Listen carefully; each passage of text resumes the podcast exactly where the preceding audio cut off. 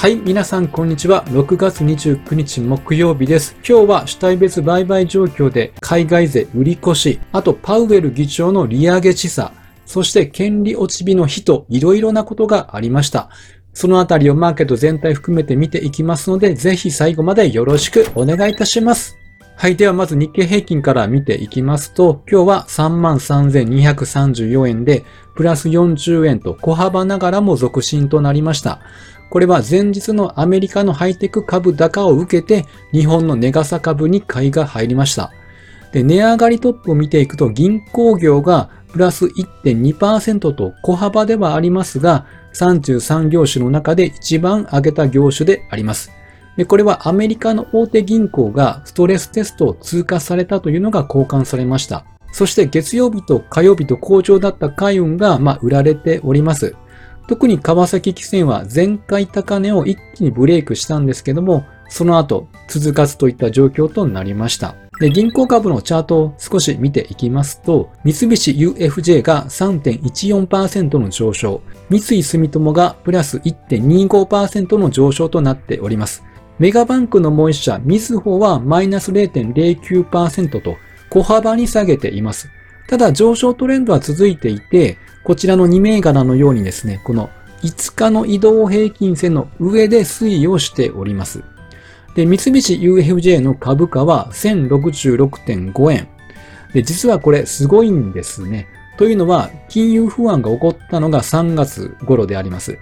で、それまでに何度も1000円超えというのを試していたんですけれども、なかなかそこを上抜けることがなかったんですけども、それをこのように一気に上抜いてきたわけであります。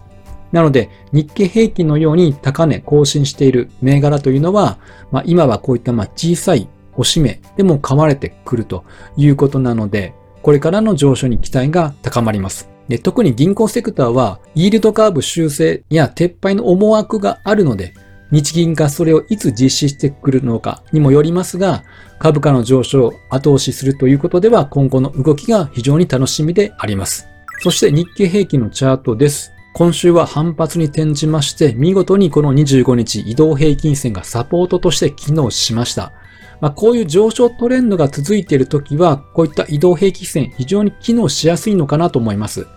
4月からの上昇で約2ヶ月以上この25日移動平均線の上で推移をしておりました。見た目的にも降りてきたら押し目を狙うポイントとして、やはりこの25日移動平均線を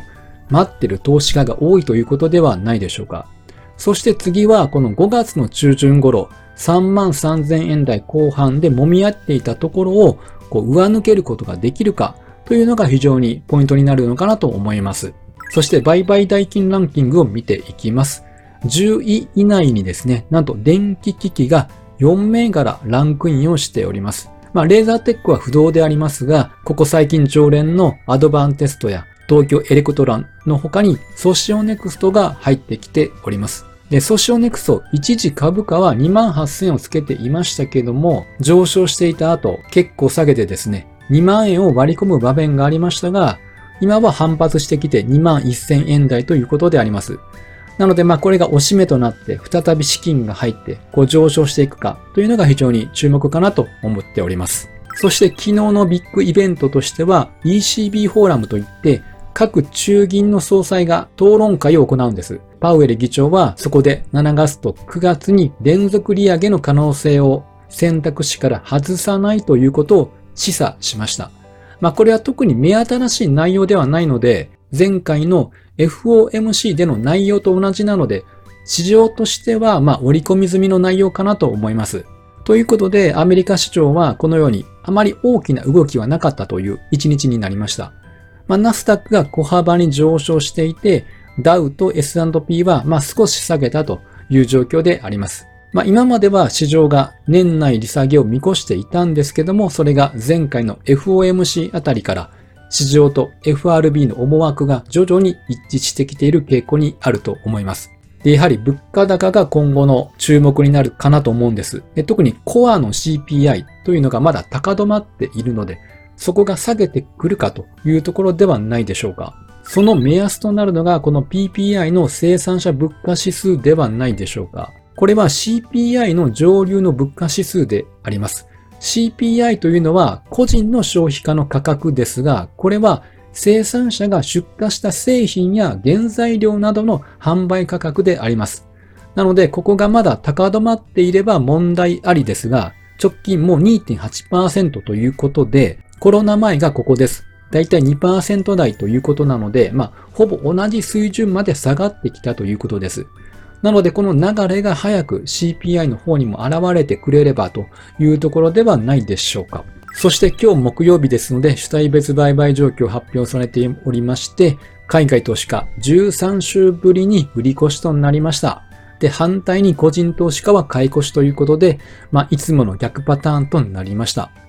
で、海外投資家、先物、日経先物を1197億円買い越ししていて、トピックス先物は610億円の売り越しとなりました。それを現物と合算すると3018億円の売り越しとなりました。やはり月末に向けて、あとは株価がここまで買って上昇しているので、まあ、利益確定ということではないでしょうか。で、あと気になるのがこの信託銀行です。年金関連の GPIF であります。国内株式で利益が出た分を他の資産に振り分けるリバランスというのが行われていて、実はこれは今月の上旬から始まっていたんです。この6月2日の週に7344億円ということで、過去最高の売り越しとなっておりまして、まあ、このあたりからリバランスが始まっております。そして直近の23日の週は4074億円ということであります。なので月末に向けてリバランスというのがまあ大体まあ取れてきたのかなと思います。で、しかも6月23日の週というのは日経平均が調整をしていた時なので、この海外投資家と信託銀行の売りというのがやはり調整要因になったと思われます。ただ今週は日経平均押し目をつけて上げているので、まあ、果たして海外投資家、もしくは信託銀行などが、まあ、利確の後、まあ、買いに転じてきているのか、というのが、まあ、来週の発表でどうなっているのか、というのが楽しみになると思います。はい。では、今日の注目銘柄として、権利落ち日の銘柄を見ていきましょう。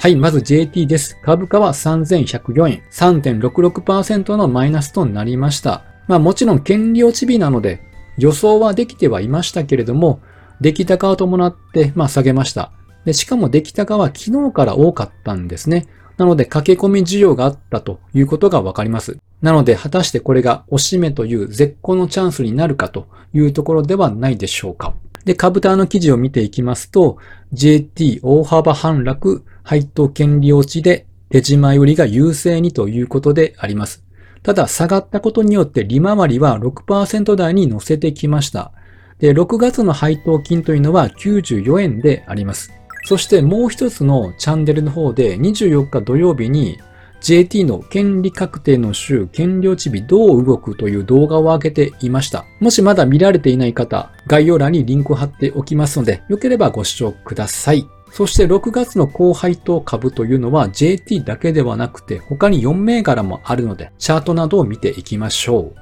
はい。では東洋インキと日本カーボンの2銘柄を見ていきます。JT より少し利回りは落ちますが4%台ということで高配当であります。で、2銘柄とも上昇してきた中での今回の権利落ち日での下げとなりました。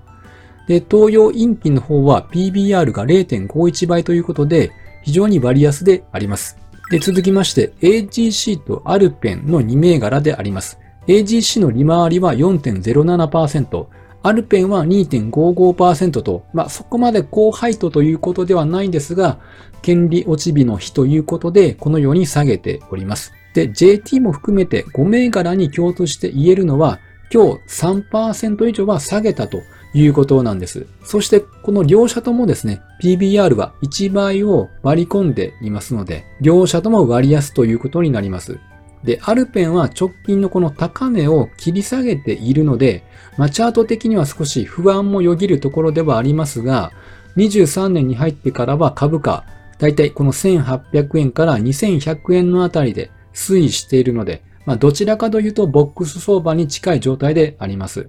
まあ、いずれにせよ今はこの5銘柄安くなっているので、買われていくのかという動きも今後の参考に見ていきたいと思います。そして30日金曜日の経済指標として重要なのがこの PCE デフレーターであります。コアの PCE デフレーターの前回が4.7%で予想も同じ4.7%であります。ということで、まあ、予想より上振れれば、やはり追加利上げを後押しするデータとなります。まあ、とは言っても、マーケットはそれをすでにも織り込んでいるんですけども、特にドル円が145円を突破してくると、為替介入があるか、ざわついてきます。22年の時は、最初の介入があった時は、押し目をつけて再び円安に向かったので、今回もし介入があればどうなるかというところも非常に注目であります。まあ、とりあえずは先行指標の PPI は下げているので、早くこういった CPI、PC デフレータにもそれが反映されて、経済的にも早く物価高が収まって、利上げ懸念から脱出したいというところではないでしょうか。はい。では本日は以上となります。この動画、ノートにも記事として載せておりますので、ぜひ概要欄からチェックもしてみてください。はい、以上となります。音声でお聞きいただいている皆様、いつもご視聴していただきありがとうございます。このような感じで役立つ株式マーケットの内容をお伝えしております。ぜひフォロー、いいねしていただけると嬉しいです。それではまた次回お会いしましょう。